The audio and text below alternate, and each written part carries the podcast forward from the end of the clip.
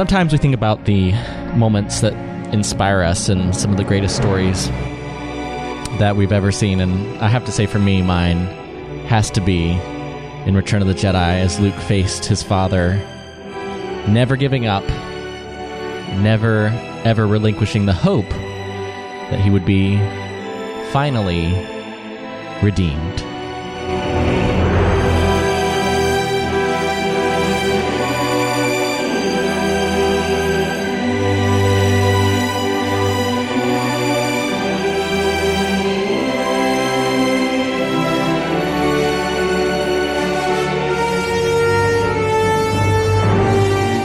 Welcome to the Star Wars Report podcast.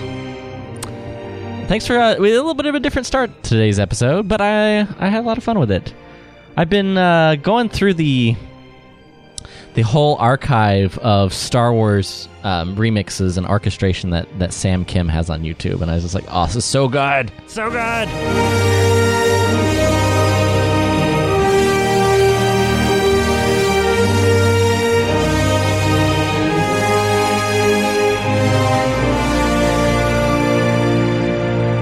Come on, come on, Mark. Hey, Mark. That's filled with hope. yeah. That's that's filled with a lot of hope. It is. It is. We need a little bit of that around here these days. Uh, so I, I, I had to I had to change up our intro a little bit this week, just for funsies. You know, sometimes we just like to shake things up. Uh, and speaking of shaking things up, uh, we're shaking things up this week with Mr. Mark Hurlman. That's right. What's up? We're What's shaking man? it out like a, a bad joint when you just woke up in the morning and you're trying to stand up. Like, God, give me a second, guys. We got to sh- get this working. Yeah, we're shaking it up, shaking it out, shake it out. Um, but uh, no, this is a weird start to the episode. I'll admit it. We can get there, but it's it's happening. No, it's um had to take last week off, unfortunately. So apologies, guys. I, I've been trying to be really consistent, but unfortunately had some work stuff come up. However, that means we've got a, a lot of news to catch up on. Um, which which the first bit of news is Mark is still alive, surrounded by wildfires, and yet still recording this podcast. Told my wife I'm going to pull, go pull out the garden hose and be Yeah. spraying the outside of the house down. Jeez, jeez, uh, dude. I, seriously, our uh, thoughts and prayers with, with all you guys on the west West Coast. It's been it's been rough. I, I some of the pictures and footage out there is just just insane. Um, but Yes. you know, I'll, we'll offer some escapism from the the harshness of reality and talk uh, Star Wars news because um, we have some new tidbits on the uh, official Star Wars hotel, the Halcyon, Halcyon, Halcyon, Halcyon, whatever they're whatever they're calling it, uh, the Halcyon. Um, It's starting to take shape, and we're getting our first look uh, at the, uh, I guess, next phase in construction. One of my favorite Twitter accounts, Mark. It's it's Bio Reconstruct. All all he does literally is aerial photography of the Disney World area, aka spy. He's a he's a corporate Disney spy, uh, basically, and he's given out a new uh, set of images that show that the uh, Galactic Star Cruiser Hotel is coming along quite nicely. We'll have a link to it in the show notes. You can actually see here where they um, uh, he's zoomed in on the section where the shore excursions will begin to take place. Uh, they're kind of actually beginning to get to some kind of final form uh, on on this you know special hyperspace quote unquote Star Warsified bus. I'm sure that will take you directly to Galaxy's Edge as your shore excursion on your multi multi night stay at the Star Wars Resort Hotel at Disney World, which uh, still I don't think they have a final, uh, and if they do, I'm sure it's not uh, set in stone. Um, release date. It was going to come out next year. I could see it being pushed back with the pandemic. Um, Right. But they are. Uh, it, we're getting a better better look at it. You see some of these pictures, Mark? Yeah, I like the one that looks like a little coffin laying there. you, you get the idea, like maybe there's a bunker there or some form or fashion, like the the way the wall's built. Definitely has like a, a military esque type feel to that wall. Uh, Hmm. It definitely looks like a place where you might be pulling in to either go into the hotel or Yes. shuttle towards Disneyland itself. I It think that's kind of cool. I'm going to use a fancy word here. I had to Google it. Self-identifying Hmm. here. It's the porte cochere, which is a, a Oh. French word. It's the passageway uh, designed for vehicles to be able to pass through to the interior courtyard. It's what you always see at the front of a hotel where the you know vehicle drops off at front. That's what that's what that coffin is, Mark. So you can see that's what they're setting up for where you will uh, you'll drive in. But you can also see it's sort of there are multiple levels where you would drive in uh, to support more vehicles Yeah. and probably greater sense of immersion so that instead of you unloading with a bunch of other families i bet you unload at a certain deck so that it's just you your family and your you know galactic star cruiser attendants taking care of you for the for the princely sum of four thousand dollars for four nights that's the rumored Right. pri- rumored pricing rumored pricing Well, four thousand for four I- nights is actually a lot less than I was expecting. I was expecting four thousand a night. no, actually, I, I'm quoting that off the top of my head. I should be more careful. I, I don't remember the exact. I remember it was in the thousands um, for a multi-night Right. stay. It's Um, it's definitely going to be up there, but I I mean I think I think that you're going to get an experience with this that's going to go above and beyond any other Disney hotel, right? I mean, Oh, sure. the level of immersion here. You know, if you want to full cosplay this up, I mean, I think that this is probably in the realm of doable. yeah. No, I, I think. In fact, I think they're going to encourage that kind of thing. They, they, the, I think this is the their next step in fulfilling the original promise of Galaxy's Edge, which is that it was going to be more of a Westworld, completely immersive experience. It never lived up to that quite, um, uh, and it's very difficult to. But I think the idea of your the experience you get at Galaxy's Edge might just be unique enough to where it kind of fulfills that much more so when you're staying at the uh, galactic cruiser. So that'll be kind of cool. And and speaking of Galaxy's Edge, um, there's an expansion to Sims 4. They actually made it official. You can now uh, purchase um, Sims 4 Star Wars Journey to Batuu expansion, which is uh, literally uh, Sims 4 but set at Galaxy's Edge. It's pretty freaking cool. Are you Nice. Sims, are you Sims player, uh, Hurleman? My wife and my and my girls are. Yeah. And in fact, I Oh. already pointed this out to him. Uh, the cost looks like it's nineteen ninety nine or thirty nine ninety nine bundle with the game itself. Well, so for, we'll be spending the twenty bucks because we already got the game. Um, but yeah, I mean, my I, I pointed that out to my wife and she's like, I already saw it. Hmm. Uh, which I should have known. I mean, she follows everything coming out of AE for Sims. Oh, yeah. Um, yeah. I mean, she used to do it on the computer, but now that they've got it on on PlayStation 4 and also on Xbox One, uh, she's been pretty happy. Although I will say she plays it more on PlayStation 4 than she does Xbox One. There's something limited on Xbox One's version. So she was like, I, I prefer playing it on the other. I'm like, oh, okay. Yeah. All right. Yeah, but they they do have like they have the complete map. The the Black Spire outpost in- includes the First Order district, the Resistance encampment. Like it has all all, all the stuff that you expect there, and um, it's it. I think that's kind of cool. I mean, uh, uh, for for you people that have been there, because I I've not had that opportunity. Thank you, celebration getting canceled. No, I wasn't going to be able to make it, but I I I want to go there so bad that I think even a digital representation will be cool. Like I remember when I went and played uh, the Italian Job. And I was riding around, and then all of a sudden we went down to LA, and I'm like, "Wait, these streets kind of look familiar." Yeah, you can actually purchase virtual merchandise. you can buy a porg plush or sabacc table. Um, oh, ooh, a sabacc table might be fun. yeah. That's that's pretty cool. Yeah. So uh, I mean, there th- this this kind of came out. This slipped back, uh, slipped by a little bit with other updates for um like um I almost called it Rogue Squadron, Star Wars Squadrons.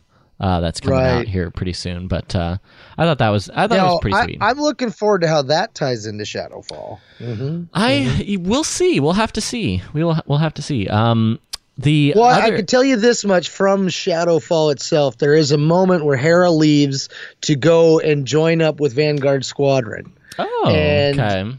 Then later on, that group shows back up. So the question comes in Will you in the game, does the game take place completely after the book, or do the events coincide? And if they coincide, will we perhaps play one of the final battles from the book? Because it does kind of set you up to think that that could be a possibility if you're going to be playing as Vanguard Squadron.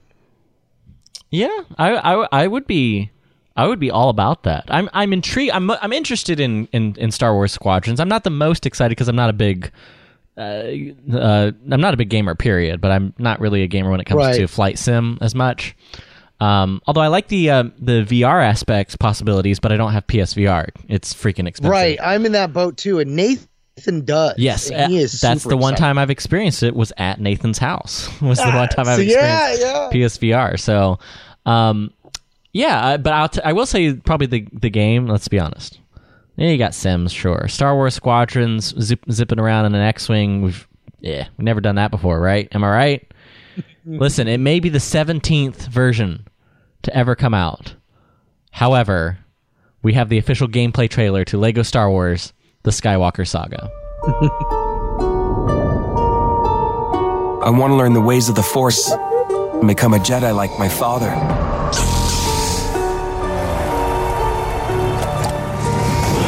The Force is unusually strong with him.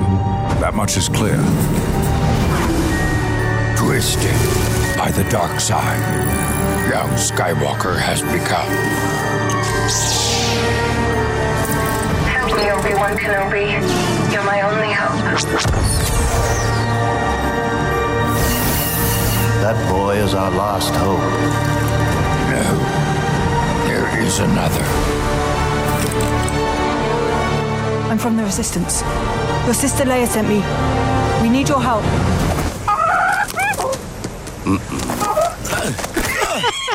We get a much better kind of open world look at this uh, at this version of Lego Star Wars.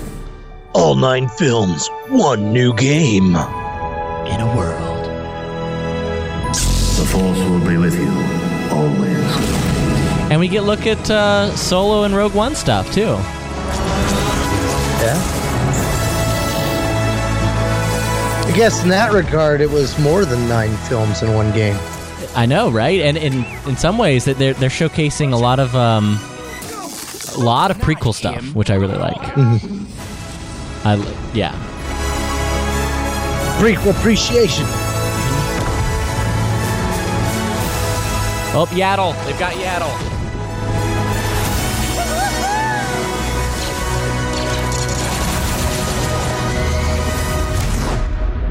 I am a Jedi, like my father before me. So be it, Jedi.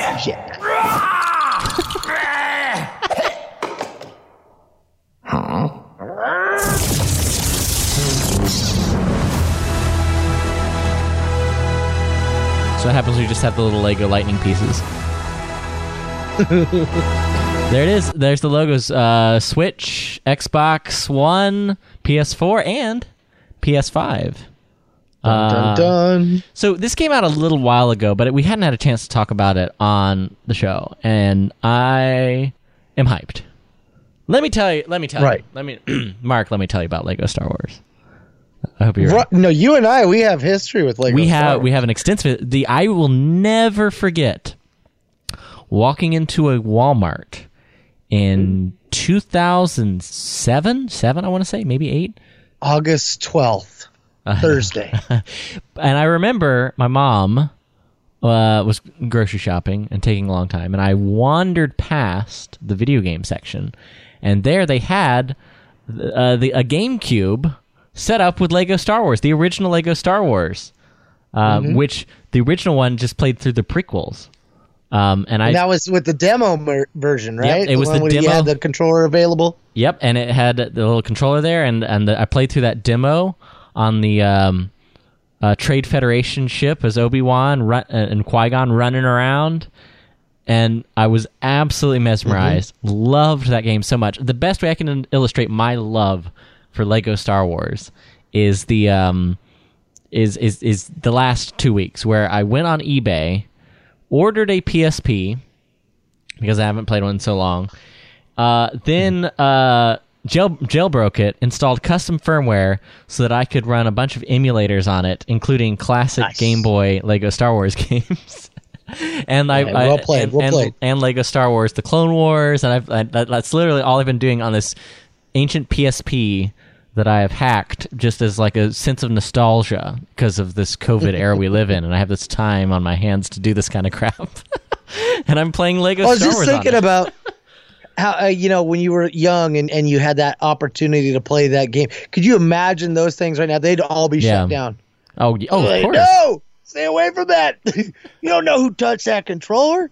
Uh, but the thing I'm excited about this is like, you know, every time this game, and I say this game loosely, uh, comes out, you know, it's the it's the most up to date with everything. And I think Yeah. this is that. You know, this is probably the pinnacle version of the game.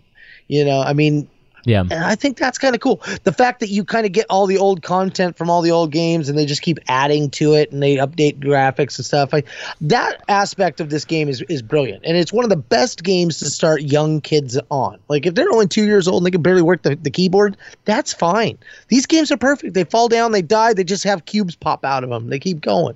Yeah. Like my kids love this game. It was so much better than driving around Grand Theft Auto with them on the back of my motorcycle getting shot out by thugs.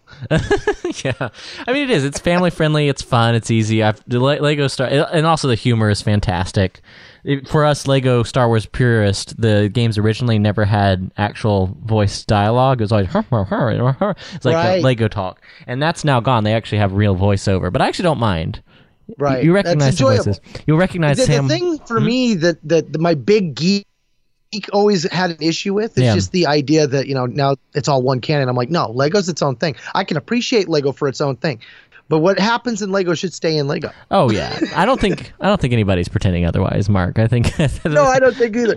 But I always I always get a kick out of just talking about it because it's like it's Yeah. No, Uh, I hear you.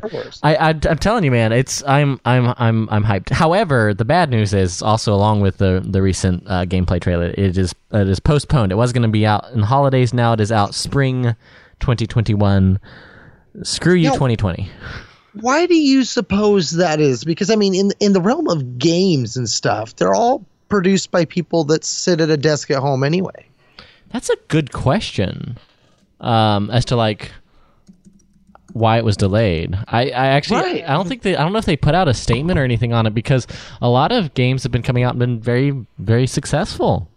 Right, and, and then I want to say like like we lucked out with Mandalorian season two because they had just finished like four days before COVID hit, Yeah. and their people were all sitting at home at their computers rendering the everything. So I mean, I'm like, if they were able to do it from home, like what? Come on, gamers! Like you, you code programmers, we're doing this stuff from the start. Delays, can't Yeah. believe this. No, I, I mean, I'm still excited for when it comes. Uh, the question then comes into if you're going to get a PlayStation 5, do you even bother getting it for your other system? I mean, that's I don't know. That's the the PS5 man. I've I've looked at it and I've been playing my I, my PS4 just sat there for forever. But but since and we talked about this in the pre-show and on this week's Patreon exclusive Rogue Transmissions. Um, That's we, true. We were talking about how we we both have been getting back into Jedi Fallen Order, and I've been cracking out the PS4 and playing a little bit more. And um, recently bought a Switch. Uh, me and Savannah, we've been playing some Smash Brothers on it, and so um, we have. I can buy either of it on there, but part of me is wondering. I've been tempted as I've looked at some of the PS5 stuff, but that price point they haven't announced the price point, and I'm guessing it's going to be. it's Uh, gonna be high. gonna be- and I, I'm I'm in the camp of I've decided to get it, which is a first for me because like the PlayStation 4, I waited a usually, really long time. Before you got one. usually wait on on these consoles. Yeah, yeah. Uh, it's it's Spider Man. It's the Spider Man game with Miles Morales. I when I saw Oh. when I saw that I was super excited, and then when I found out it was a PlayStation Five exclusive, I was Oh, interesting. I was almost mad. But then I found out that the first game is also going to be unlocked in the game, so you can play the original one on the PlayStation Five too. So are you like, interested? okay. Yeah. So are you interested in, or do you take advantage of like the 4K fanciness uh, and stuff like that, or the graphics, or is I- it okay, just just I the exclusive? Got the five or the 4K stuff. I don't have a TV that does supports 4K yet. Mm. So I mean, we've got some movies, we've got the player. We don't have. Uh, so Yeah. I mean, that's our next upgrade because our, our TV, when your TV goes to the white screen, you can see these black blurry spots in a couple spots where the screen started to fade. So we went down, we saw like for four and forty eight bucks, you can get a seventy inch 4K with oh, Roku. woo, woo.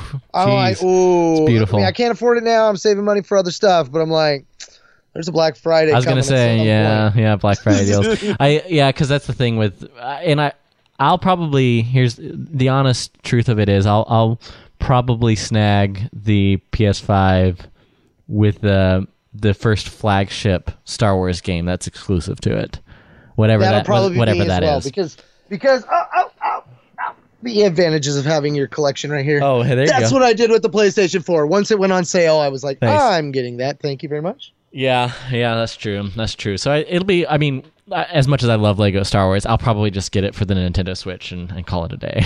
that's probably Well, and that one, that one's good because I mean, with the Switch, you can do it portable. You can do it on your TV. Like that's actually a, a brilliant move. I mean, I it's not like those games are utilizing every single button on the controller anyway.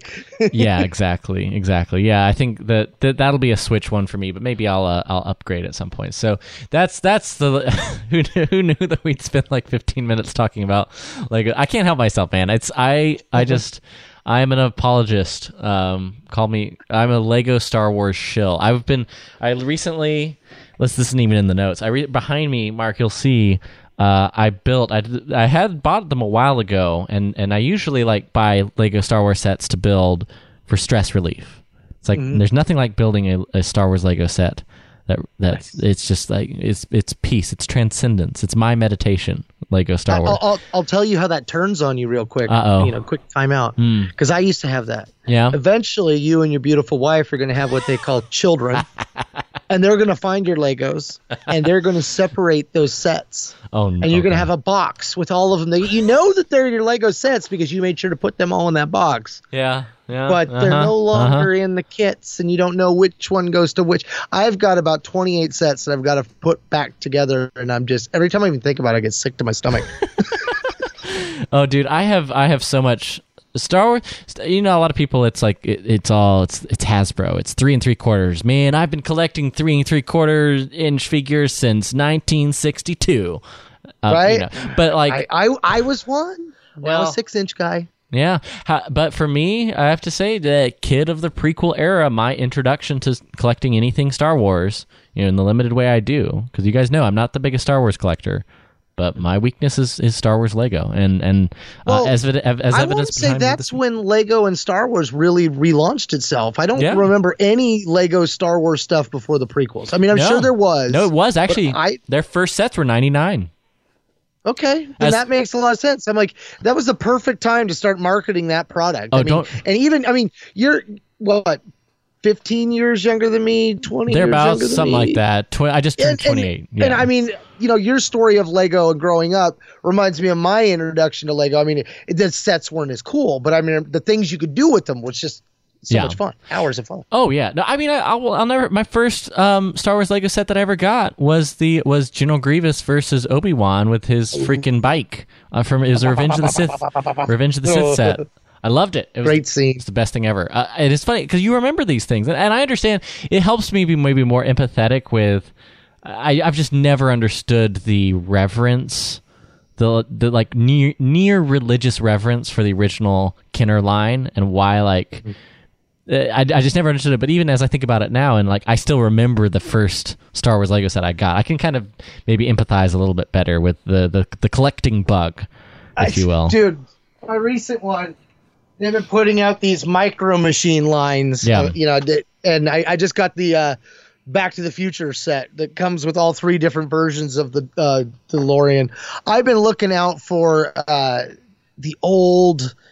Oh gosh, the the micro machine. They were like the lightsabers that would open up and you get the Death Star. I have that one, but there's a couple other of those play sets.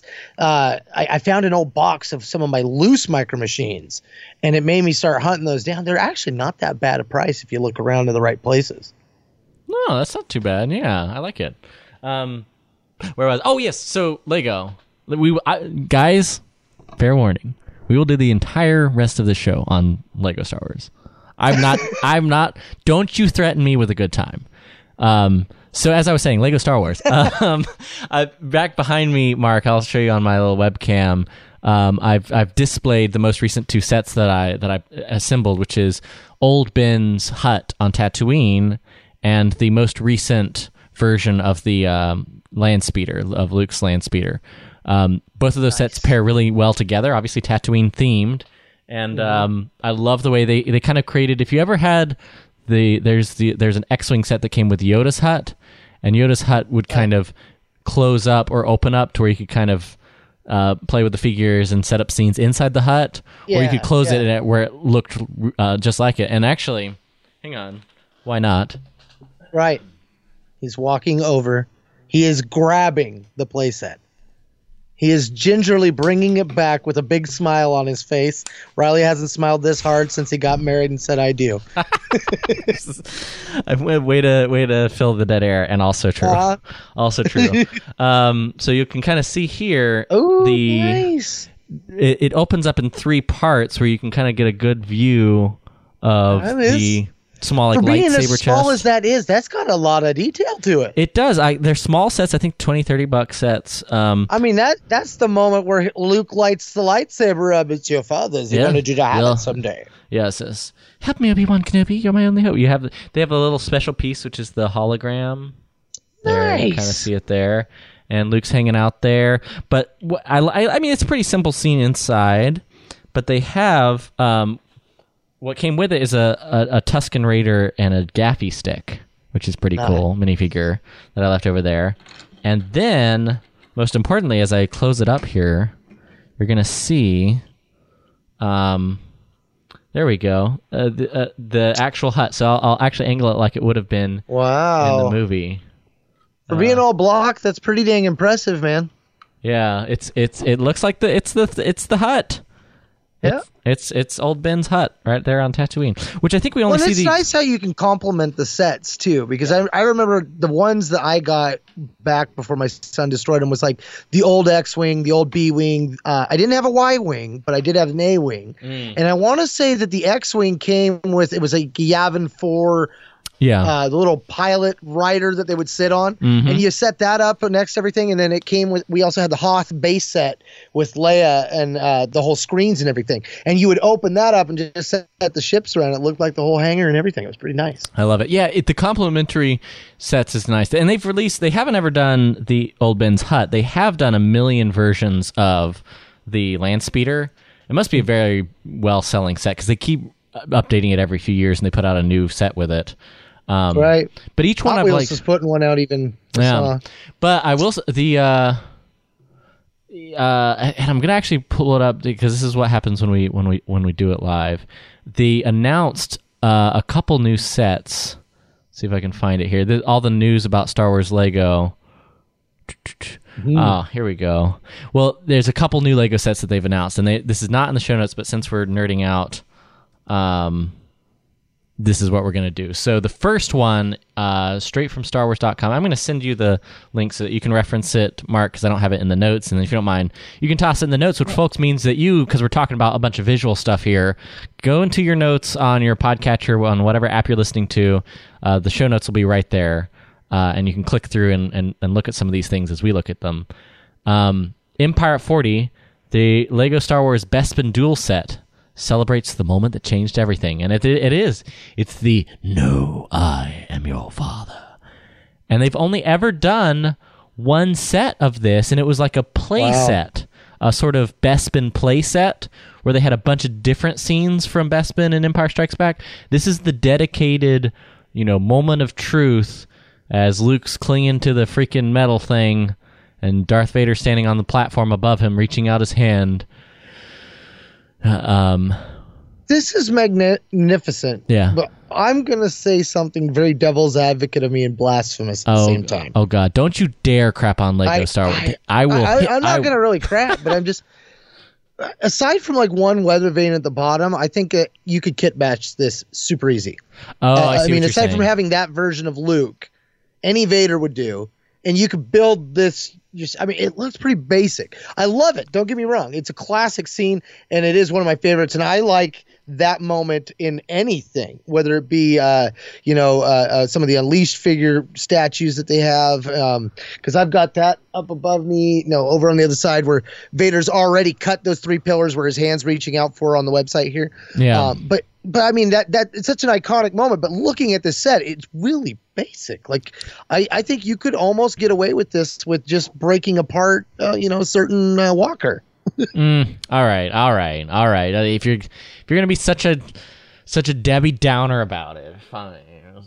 Actually, I don't disagree with you. It's it's a pretty. I mean, it's it's it's an iconic moment in Star Wars, but it, it is it's it's very displayable and it's a Target exclusive Mm-hmm. yes. as well. I was looking to see if it's still available. Oh, here we go. Uh, t- t- t- to purchase the And it item. does have the 40th Empire Strikes Back little plaque that goes with it. So, I Oh, mean, it yeah, just yeah. looks nice. I like that. Looks It's- classy. It is it is a cla- a classy looking uh freaking Lego set. But you know what? Fine. All right. Not impressed with that. I raise you the first look at the 3000 piece Mos Eisley Cantina. And there's your link, sir. Uh, Lego has given us our first official look at the next Star Wars set uh, targeted to adult fans. It takes uh, this is an image from the official Korean Facebook account, which has Holy since been removed. Which has been since removed. But look at this thing! Look Oh, at this thing! I want to. I want to see. I want to see the back of that package. I want that thing opens up. That open. That's Oh, yeah. got to open up three to four different ways. That looks like it's got a zig. That's got to be magnificently fun for kids. So what you guys are looking so when we say say three thousand, if you're not, let's say, a Lego aficionado like myself, when we're talking three thousand pieces, we're talking like a two scale to the minifigure uh, piece. This thing's probably a foot a foot wide. Like Follow the link to the old one and look at the difference from the old one to the new one. Oh wait, so. 28, Oh my God, Oh, 2018s. Oh yeah, because tw- a couple years ago they did have a cantina set, but it just was it was crappy. This looks like the one in like Battlefront when you play. It's like a it's a full scale. It has the dewback hanging outside. It has the freaking uh, the freaking uh, modal nodes, not modal nodes, modal nodes, modal nodes. yeah. Modal nodes. We'll say modal nodes. it's like I confuse the ones from Jabba's It's- palace and from the cantina. I'm I'm not gonna lie sometimes, Right. but uh, It's got the new uh the new speeder, the Mm-hmm. one with the three little jets on top. yeah, yeah. I like that it's got outbuildings. That they're not all attached to it. I think that's kind of cool. Oh yeah, no, absolutely. It's yeah, it's it's it's beautiful. It's got um, some sand troopers. It's got the little spy. That spy, you remember? Right, the cubics. This- Now, um, there's a Devarian up there too. The the uh, the devil looking guy. oh, the at- Devaronian. Yeah, yeah, yeah, yeah. No, I'm tracking. Mm-hmm. Uh, it's it's beautiful. It's so beautiful. So it's a leak. It's not official, official, but it's from a. It leaked on a Korean Lego site. Right. Um, so and if there's one thing they get right, it's toys. you know, Lego is famous for leaking details too. Oh yeah, Lak Sivrak is the wolf-looking dude. Uh, I I know I know that only because I pulled up Wikipedia. But okay, so this is what we're looking for. Three. This is gonna be. This is gonna be a three hundred dollar Lego set. I'm I guarantee you. Oh, I, I honestly would be surprised if it was if it wasn't closer to four or five. Yeah, the new some of the premium. There they have a name for the for the premium. That Falcon sets. Masterpiece, right? Yeah, yeah. The big the big old Falcon is it, it retailed at like seven ninety nine, I think. Yeah. Um, but the I- but like the premium Tantive IV that they have on sale right now is two hundred, but it's still like super nice. It's a little more reasonable. How Um, many pieces is that one? That's a good question. The, uh, I mean, I mean, because that's really where the nitty gritty comes in on your Legos. You know, I mean, if, if you're paying two hundred dollars and you're only getting 180 pieces, you've got swindled. well, the general guidance is um a hundred dollars for every thousand pieces, roughly. Although I, I, I heard that I, am literally pulling that out of my butt though. I heard that somewhere. um, the Tantive IV it is out of stock on the Lego website, but here we go. It is seventeen. Yeah, okay, I must be close. Seventeen sixty eight, uh, one thousand seven hundred sixty eight pieces. Uh, however, it is three hundred dollars. so, I mean, we're looking at almost double that for this one, about six. So, I think it'd be close to 500 bucks, man. Yeah, I think I would right. not be I think you're surprised right. if the 499 dollar tag Four ninety nine. comes with Yeah, this one. I could see it. Four ninety nine, maybe three ninety nine, but I- and and depending on how that playset unfolds, now if it's just a, a, swing and it's just you know it swings open like a like Pac Man open his mouth, uh, it'd be a little sad. But it looks like there's an extra wall in there, and it looks like it does a W. yeah. I mean, I'm hoping. I'm kind of, for the price that you're probably going to end up paying, but the amount of Legos it is, I'm really thinking like they've got some extra hinge in there, and there's a third wall. Yeah, yeah. I mean, how cool would it be to open it up and be able to do every scene from inside the cantina? Oh, dude dude it'd be beautiful it'd be beautiful i and i love like I, I and i particularly am fond of the original um the original trilogy sets. I don't know. There's just something about them that makes them a, a, a bit more attractive to me. So, I, Have you ever seen any of the fan play sets, the dioramas that are made? There's Oh, a dude. Agatha Dancing Bear that does a, a magnificent setup. Those- even has Ben Kenobi's hut. You should check him out. On I gotta Facebook tell you, sometime. I it blew blow my mind. They some of the dioramas that they have at Celebration. Right. It kills me, just like how how detailed they are. There's a Battle of Hoth there, like Celebration Six, I want to say, that was a full scale. It had like a dozen walkers, the complete you know ridge, um, all the trenches built in. It just like it looked like the Lego version of of this Battlefront set. Um, You know what you could get to add to this that would take this over the top? what's that? Hit Some me. Mandalorian figures.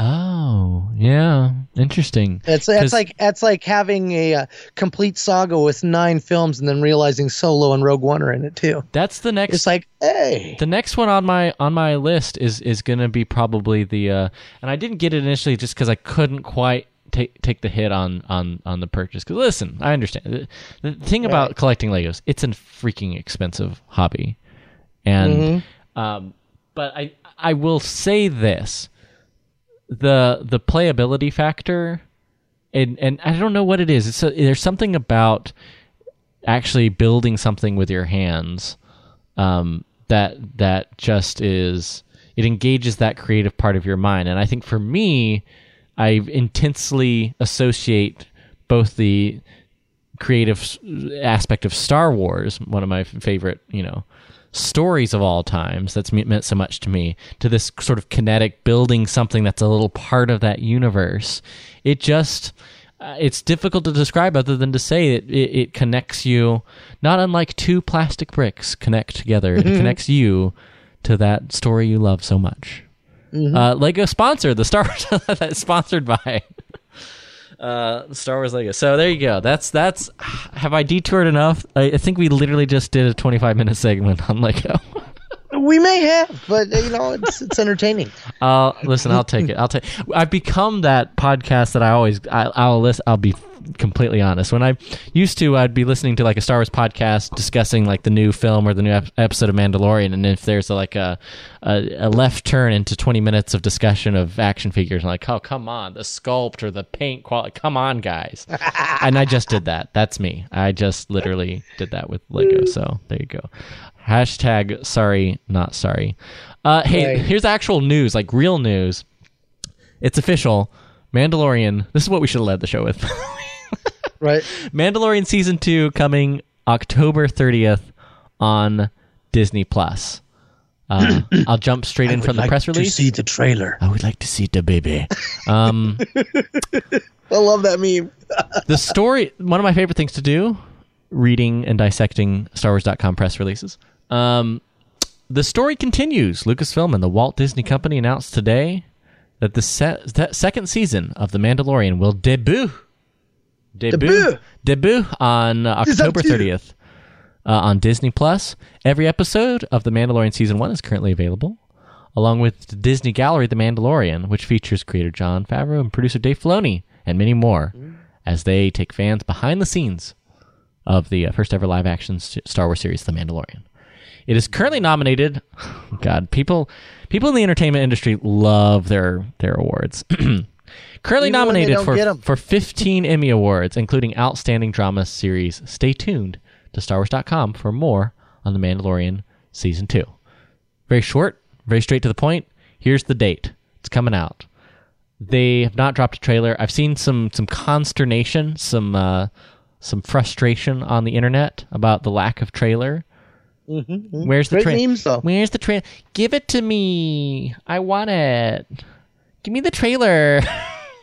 They're, they're placing bounties on the trailer. um, no, I mean this is the thing. It's Disney Plus with streaming content. It's it's it's not a movie. You don't release a trailer six months out, a year out. It's they. We will see. In fact, some of the promo. Well, you do get teasers though for seasons. Yeah, uh, and we got the first one earlier than now, but a lot of the trailers and teasers for new Netflix and Disney Plus stuff I've noticed come, drops about a month out. Right. Because otherwise, you just Right. I think the average consumer just forgets. You see a trailer, you know, in today's era of the 24-hour news cycle and a pandemic and an election years, you just you just forget all that crap. You're like, Well, I. I guess in the upside though, we're only 20 days away then from any day now. I think so. no, I think we'll get a trailer in the next. I would say two to three weeks tops, two or three weeks. So we'll stay tuned. I'm, you can, you, I can promise you guys this. We'll, we'll be um, doing an instant reaction uh, episode pod, uh, podcast here on the feed when when they do drop, uh, and and kind of analyzing what we're gonna see because there's some freaking crazy rumors about season two. I got a- Rick rolled. Ahsoka. I, I Rick rolled everybody else. uh, I'm what sorry, did guys. what did you do? What did you do, Mark? you didn't see the trailer link? What did you, what did you? Uh, was it? Everyone's all like, the trailer dropped. It was like the next day after this news broke. And you go into it, and it's Tatooine. And you see the Sarlacc, and you see what looks like boot prints leading away from the Sarlacc. And then you hear Boba Fett's spurs. Then you see Boba Fett's feet. And then they scroll up, and it's Boba Fett. And you're like, what? And they had like something else. And all of a sudden, it's all like, never gonna give you up. I was like, oh. And of course, I shared it before I even finished the damn Oh, video. So oh. I just left it up, and all my Double. friends, even even Tom, was like, damn you, Mark. double rickrolled. They rickrolled Mm. you and got you. Yeah, that's, that's screw them. No, that's that's that's It was well done. that's an I evil mean, thing to do. I think. well, to some of the rumors for season two are just crazy. I, I we haven't even really covered them that in depth. We haven't had that much of an opportunity to. Um, but like Rosario Dawson as Ahsoka and like uh, S- uh, Sabine. Boba Possibly Fett, Rex, or Rex, Fett. clone. It, sounds like um a, a stew of every popular Dave Filoni character ever is rumored to be in this in this series. Right. Temuera being in there, it's like having you know Baker in the Clone Wars. Like, oh, well, who's he going to be voicing? Well, who's he going to be playing? Oh Anybody. yeah, yeah. You're talking about D. Bradley Baker. Yeah, I think that's that's that's fair. So that's that's sort of the um that's sort of the news, man. Mm-hmm. But we're yeah, as you would think normally this is about when we'd wrap up the show. It's like we did all, hit all the news. Riley talked about Lego Star Wars for 30 minutes straight. Um, but no, no, No. We have uh, uh, well, we have a main segment. A, in, in fact, ladies and gentlemen, here, listen to the sound of this.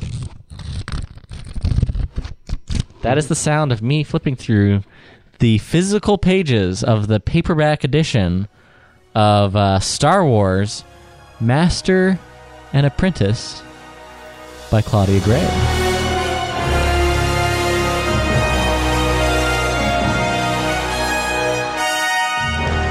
You know, it's it's kind of fascinating how this book shows us a lot of the master that Obi-Wan would become because of his relationship with uh, with Qui-Gon Jinn and the prophecy that uh, made him ultimately promise and fulfill that promise to his dying master there in the Palace of Theed in Naboo.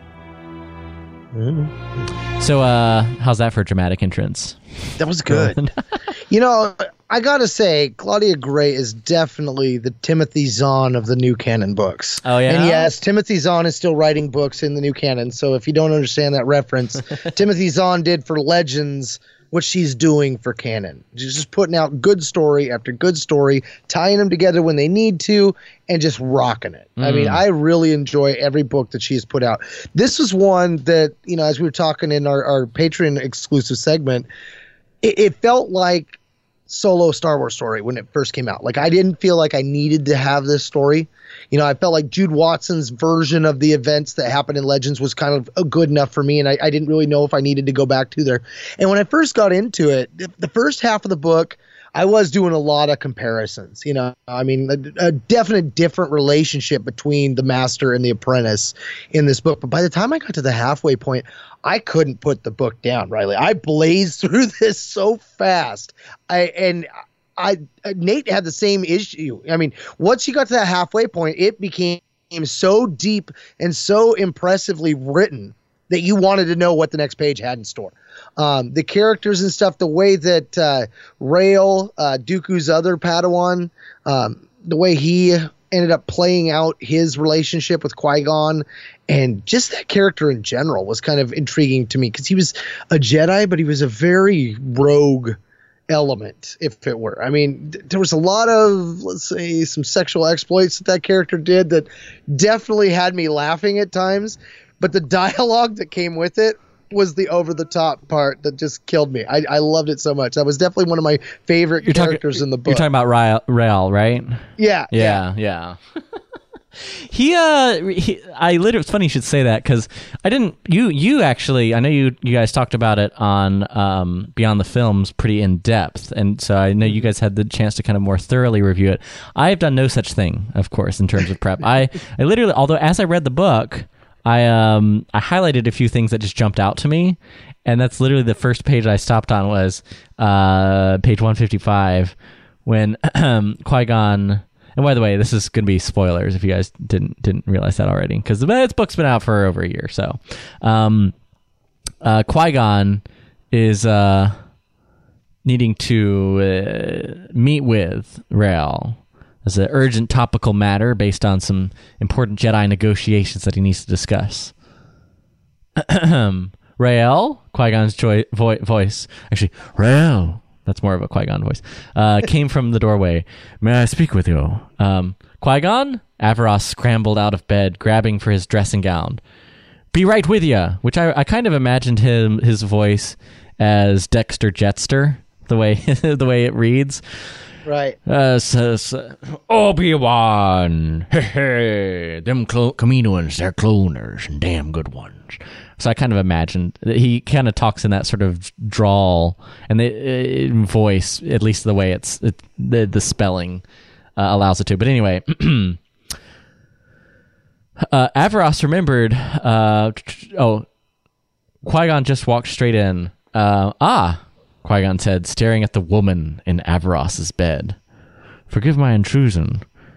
Selby was Selby was just leaving. Averross promised. it happened to be true. and then I said to the next lady, "Damn!" But Averross, Averross wished he had an ale right about now. "Quote: Falling in love. That's the what the whole Jedi code forbids. Getting laid." Not so much. Not if it's casual, like me and Selby. It's like just a little casual fling, a little uh, a one night stand. Who cares?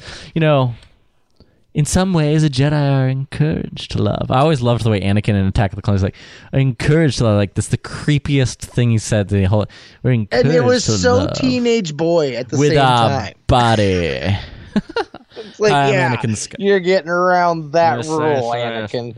It's um, Now, what what I like about Rael's character, so so to, for perspective to the listeners, Rail is a earlier apprentice of Dooku's. yes, That when Qui Gon was training under Dooku, he knew him while he was a knight, and so they had a relationship of going on missions and stuff as well. And there was also a relationship with Dooku that both of those apprentices had that went around prophecies hmm. and a holocron of prophecies, which True. a really cool aspect of the story. And then the way that Qui Gon's relationship with Kenobi was strained at that time. Because, I mean, we're almost into episode one when this starts. And I think that was one of the first things that I had an issue with was like I felt like we'd missed so much time. But by the time you get through the second half of this book, it brings their relationship in a way that I when I was in the first half, I didn't think they could get to. You know, Jude Watson took Obi Wan from 13 all the way up to that point on a long relationship with Qui Gon. So you had this really great relationship with the two of them. You saw how they worked really well, and so when you see him in episode one, you just you just knew how that's how they came to be. But when you start this book out, you know they're still not quite getting along, and Obi Wan's almost a full adult. And at first, that put me off. But by the time you get through the book and the complex relationships of the characters and how Obi Wan sees insight into Qui Gon Jinn through Rael and through the relationships to Dooku that Jin has, when you get to the moment where Jin's like, "You're going to train the boy," and Kenobi, you know, accepts it. Like I, I felt like all that made so much more depth when I got done with this book in a different way than what we got with Jude Watson's story from Legends. And I love that about the way it was delivered through the character perspectives. Yeah, no, that's true. That's true. I, uh, I, I thought she here's the thing. So that I, I this is my first Claudia Gray book. I I'd not read Lost Stars, um, or the Princess Leia book, um, but her strength really comes in sort of portraying the the politics of Star Wars, and I didn't really expect that. I, I knew Princess Leia was a pretty like political book in its approach, but I, I really thought that the the whole subplot of um, the uh, the the Czerka Corporation having a complete stranglehold on the planet, and that Rael was sort of he'd been entrenched in the society so long that he didn't see the evils of it truly, whereas Qui Gon did. Qui Gon is sort of the maverick Jedi. Um, is is more purist in some ways than the Jedi Council. Like you really see in this book how much the Council likes to compromise. And there's this almost, and I didn't think about this till just now, but there's this weird, almost parallel similarity to Rael, who's consi- who the book at first you would think, oh, he's sleeping around with other, you know, women, and he's just not really following the code. He doesn't see the evils of the big corporation that uh, has its claws in the planetary government and is participating in slavery. Um, sanctioned by the republic essentially like all these evils that are there and and in some ways the Jedi Council is uh, advocating compromise on some uh, in a similar way. They're just they just want to compromise with you know certain planetary governments and systems in the hyperspace lane, and they need access to it, and they can't be the the the policeman of everything in the galaxy. That's it's kind of they mm-hmm. both you see the similarity between the council compromising on some issues but being really dogmatic with others when in some ways Rael's just compromising on issues too, where Qui Gon's guiding light is sort of the the will of the Force, the living Force, which is very consistent with our introduction to him in the movies in the Phantom Menace. And I think what Claudia Gray does is she captures George Lucas's character really effectively. She doesn't mm-hmm. co-opt the characters to fulfill, you know, a particular narrative or worldview or sequence of events to just kind of mash it into making it work as a story. She really like this book's strength rests on much in the same way the Phantom Menace uh, as a movie rests on the character of Qui Gon Jinn, and I, I absolutely loved that. I, I thought it was interesting that Yoda was against his appointment to the council. Yeah. You know, it added a different depth to the dogma of the Jedi. That that Yoda was so entrenched in his ways that he wasn't willing to see Jin for what we see Jin as. You know, I mean, the fact that Jin was the black sheep of the of the Jedi Order in that aspect, the way he was treating the Force and the way he was expecting the Jedi to act. Um, and I, I thought that was a really cool philosophical moment when we had those where Kenobi's the one pointing it out. You know, because like the whole mission's like as soon as this mission's over, as soon as episode one finishes, Qui Gon was supposed to be going to the council. He was going to be leaving Obi Wan anyway. With an interesting twist on their relationship because that was one of the things. Like, because Kenobi definitely felt like his training wasn't mm. complete Yes. and we watch him also grow in confidence as the book goes on. So I mean, there was that first half of the book, the way it just set everything up. I was immediately like, I, I'm not sure how this is going to end. I don't know if I'm going to like it. But by the time we get to the ending, the way it was so masterfully done, it definitely pays off well. And I think that's one of the things about Claudia Gray's books is they all do the long payout. Yes, I think um, it's pretty patroning too, because you know me. I, I I'm not necessarily the most engaged on a lot of the the books. I've started and not finished many a Star Wars book in the new canon, um, but Right. it, it kept me going um, and and kept me intrigued, and I. I really felt that she did a good job with that. When, you're talking about Obi Wan's character growth, there is a disconnect between, and you and I both have this baggage of the original Jude Watson stories, and it's different. It's a different, it's a much more conflicted relationship, and I would say that she overplays it some she overplays the tension between Obi Wan and Qui Gon um, more than it makes sense. Um, but uh, but largely, I think it, it works, and there's some real character growth. And then there's that there's an element there's a who done it element too to the book that I thought was really good when it comes to there are these uh, saboteurs, these black shields that are causing chaos, and the planetary government b- blames these separatist rebels, freedom fighters. Yet you also have the um, some questions about whether or not maybe it's the Czerka Corporation or maybe there's sort of this ongoing mystery as to who these quote unquote terrorists are, and and that that is a part I won't spoil here, just in case there's some of you. Uh, it's kind of like the biggest spoiler of the book, but I loved that whole plot and that big turning point. That's honestly what kept me turning the page because you, Okay. you can have like the character stuff and stuff, but I, I, I do like I like an I like a page turner. I like some mystery and intrigue in in my Star Wars, and and in that way, it's similar to Attack of the Clones in some ways. Right. I was stoked to see Czerka come back because I mean Czerka, as far as my memory goes back, was a Kotor thing. Uh, that came from the video right. I I forgot. I didn't even think about that. You're right. Yeah, so so having that pop up was cool. I really liked the moment where Jin saw Dooku use the the Sith Force lightning. Oh, dude, dude, that, That was, a. I mean, there was a lot of really cool moments with the holocrons and and the the seeking out the prophecies and everything, and the relationship between them that was interesting, and it also changed part of why Dooku left the Order because originally Dooku had left the Order because of Qui Gon's death. And now we find out that that happened totally different, which I actually kind of like the way it happens in uh, Claudia's book a lot more. I think that it's a little more deeper. Whereas, I mean, it made sense why he did it the other way, like, you know, with, with Qui Gon dying, but I feel like that was more of a knee jerk reaction. Whereas this one, it, it really, it sets Dooku's inner machines, you know, moving. you can see everything that leads him down his path. It's just all laid out for you. Yeah, no, that's true. That's true. It uh, I I, I liked that a lot. Um, I did I did mark uh highlight. I'm just kind of flipping through the books with little notes or highlights that I made. I loved. There's a little quote at one point where a blaster bolt slammed into a nearby shrub, setting it smoldering.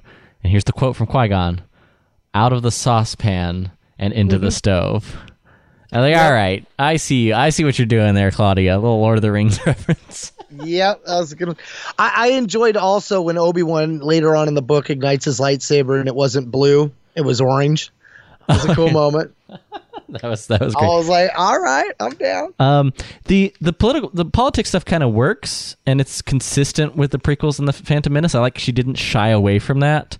There were a couple moments where I I was surprised at the level of parallel to real world. It kind of got skated really close to that fence where it kind of takes you out of it a little bit. I'm I'm not by the way. I'm I'm someone who's not at all opposed to real world um political commentary in, in your Star Wars. Like Star Wars is inherently uh, political, and more importantly, it's inherently moral. It has a moral story to it. But man, like there's a section here where it talks about Averross is talking about Czerka Corporation, and uh, he says, "Yeah, one of the privatized industries." Um, Averross put Czerka in charge of the penal system. A generation ago, the Pijal system rarely resort, resorted to lengthy jail sentences. Now there's a mandatory for a long list of crimes, including minor ones, and a, lar- a larger number of crimes are now punishable by life sentences to labor. And as I, I guess that's uh that's that's some real world uh, parallel right there when you're talking about like uh, uh, harsh sentencing laws and the debates in, in real life that surround that. But it was worded a little clunky. But uh, you know what? Fine. I, I didn't actually mind it. The the little things like that that would normally like bother me in a Star Wars book, where it's like parallels real life too much, or kind of takes you out of the story, or just doesn't feel Star Wars. I know I hate that phrase, but I, I'm going to be that Right. guy. I'll be that guy for just a minute. If it feels like Star Wars, normally I'm like, uh, it, it takes me out of it, and it, it kind of instills a bit of resentment. Like, yeah, do I want to finish this book? Is this really for me? but in this case, I, I mean, it was such a well told story. I it just kept me kept me turning the page. So Um, without spoiling too much, yeah. the the one character that I would say has a twist there at the end, like you kind of saw it coming a little bit, but I just the way it played out and the way Rael's uh, Rael's character has to deal with all that in the moment was probably one of my favorite scenes in the entire book.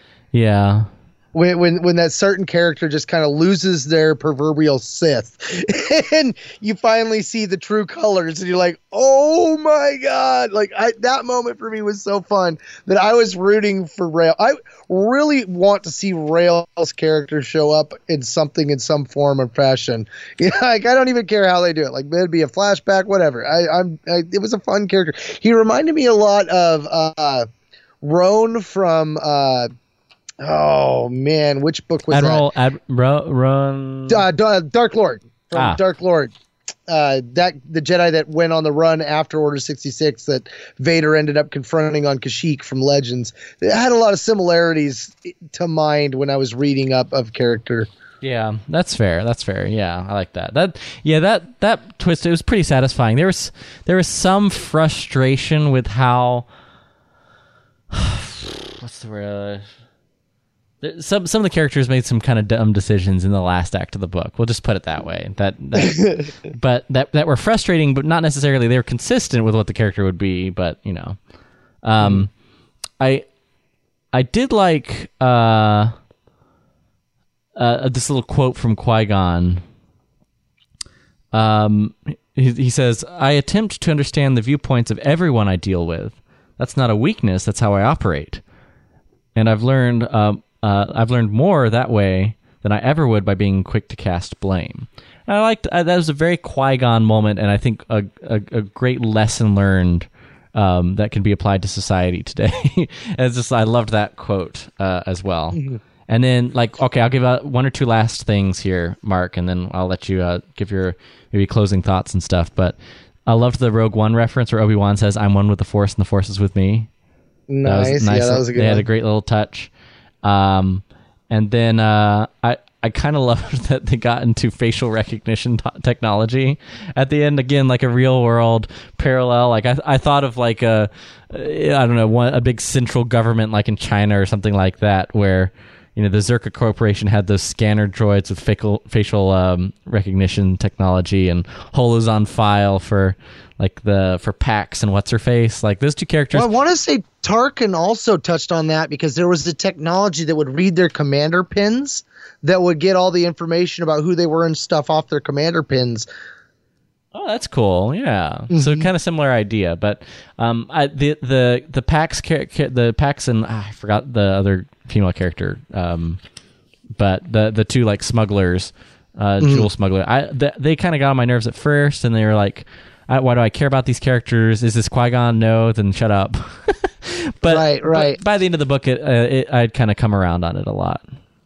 well, it also it, it kind of ex- explained how the Jedi were traveling around and the limitations they're in when they weren't doing, you know, the main Republic cruisers kind of thing. Yes. Um, one thing I really also enjoyed, you know, the the complex relationship between Obi Wan, how Obi Wan kind of felt like Qui Gon wasn't giving him the training, wouldn't move him past certain basic techniques. And there was a great moment where Qui Gon's telling him, you know, many Padawans and full Jedi Knights, for that matter, forget the most basic techniques.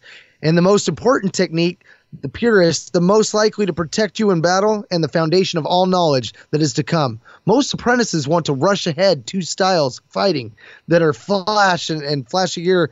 Uh, he's like more historic. Uh, The, the, the way he was talking about the fact that Obi Wan was stuck on those earlier ones because he wanted him to master. He wanted him to have it inside and out. And the way that after they had that conversation, the way Obi Wan's character absorbed that was a really cool moment because it ties into one of my favorite things about Stover's novelization of uh, the Revenge of the Sith book is Obi Wan was able to take out Qui Gon Jinn, or I mean Qui Gon Jinn, uh, General Grievous Yeah, because yeah. he was a master of Form One. I mean, it was the most basic form, Oh, but interesting. he had mastered that form, and it was like it went back to that immediately for me of like, oh man. So in a sense, Qui Gon set that in motion Dude, that's because cool. if Qui Gon had a drilled Obi Wan, had to do the wax on, wax off.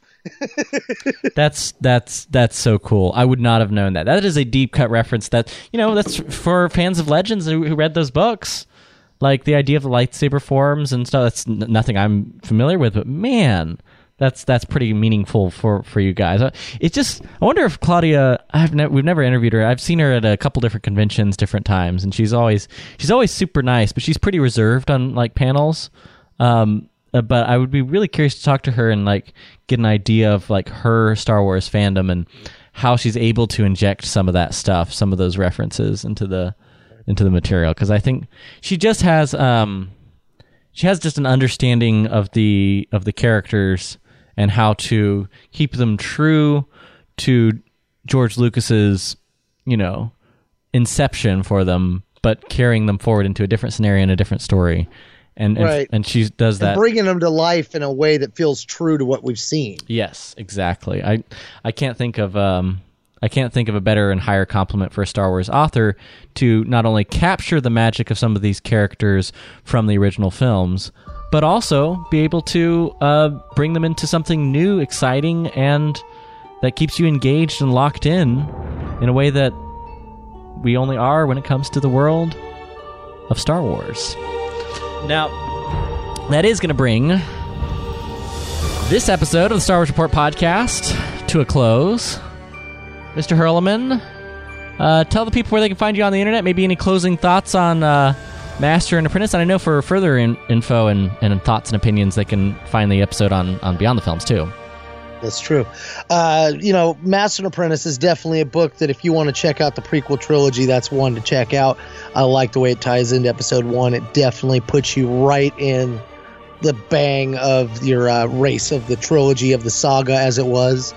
Um, you can find me on the internet out there as Illogical Rogue 2. I'm actually on TikTok now. You can see some videos of me pulling boards up. It's got 19k likes or Nice. views or whatever.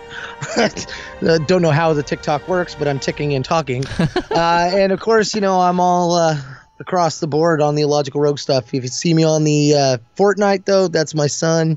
Careful, he's vicious. nice. I like it. I love it. Yeah, you can also uh, follow uh, the Star Wars Report, of course. Stay in touch with us in between shows. And to tell you, uh, I actually just sent out uh, this past week a new edition of the uh, mailing list of the of the newsletter, rather. So if you go to starwarsreport.com slash mailing list, sign up for a newsletter. I will be uh, sending. Missed the last couple weeks over the summer, but especially with all the Star Wars news, if you want a nice weekly summary of the top news stories and Riley's thoughts and opinions on what's going on in the world of Star Wars, as well as links to the show and updates on the show. Make sure you sign up, StarWarsReport.com. And the whole network. I was Yeah. impressed. I was it's like every one of the second airborne yeah, podcasts I've been there. It's a great like I'm going to be posting each week with um like the top stories and a little bit of commentary on them, not like everything. But uh, uh, I'll also be featuring some of the content from the network and some uh, content just to share the love uh, with some of my favorite Star Wars podcasts, YouTube channels, kind of gathering it all in one yeah. place for the uh, for the newsletter. So that should be very doable. Uh, StarWarsReport.com slash mailing list. Of course, you can just go to starsreport.com. You'll see the uh, show notes for this episode. Episode, what, what are we up to? Episode 446.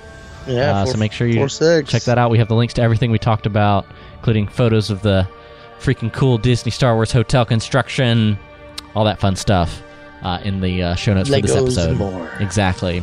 Also, make sure that you uh, uh, follow us at Star Wars Report on Twitter, facebook.com slash Star Wars Report, so you can follow us on social.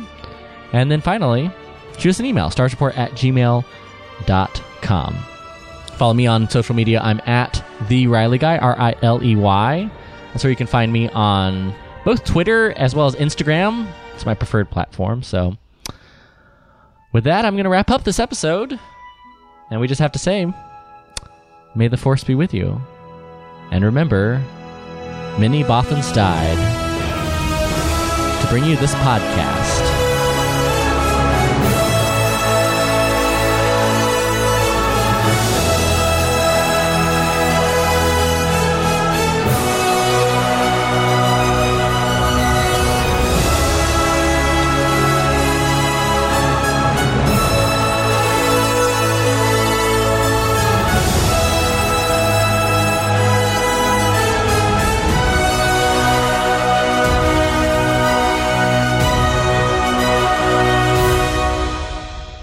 I'm one with the Force. The Force is with me.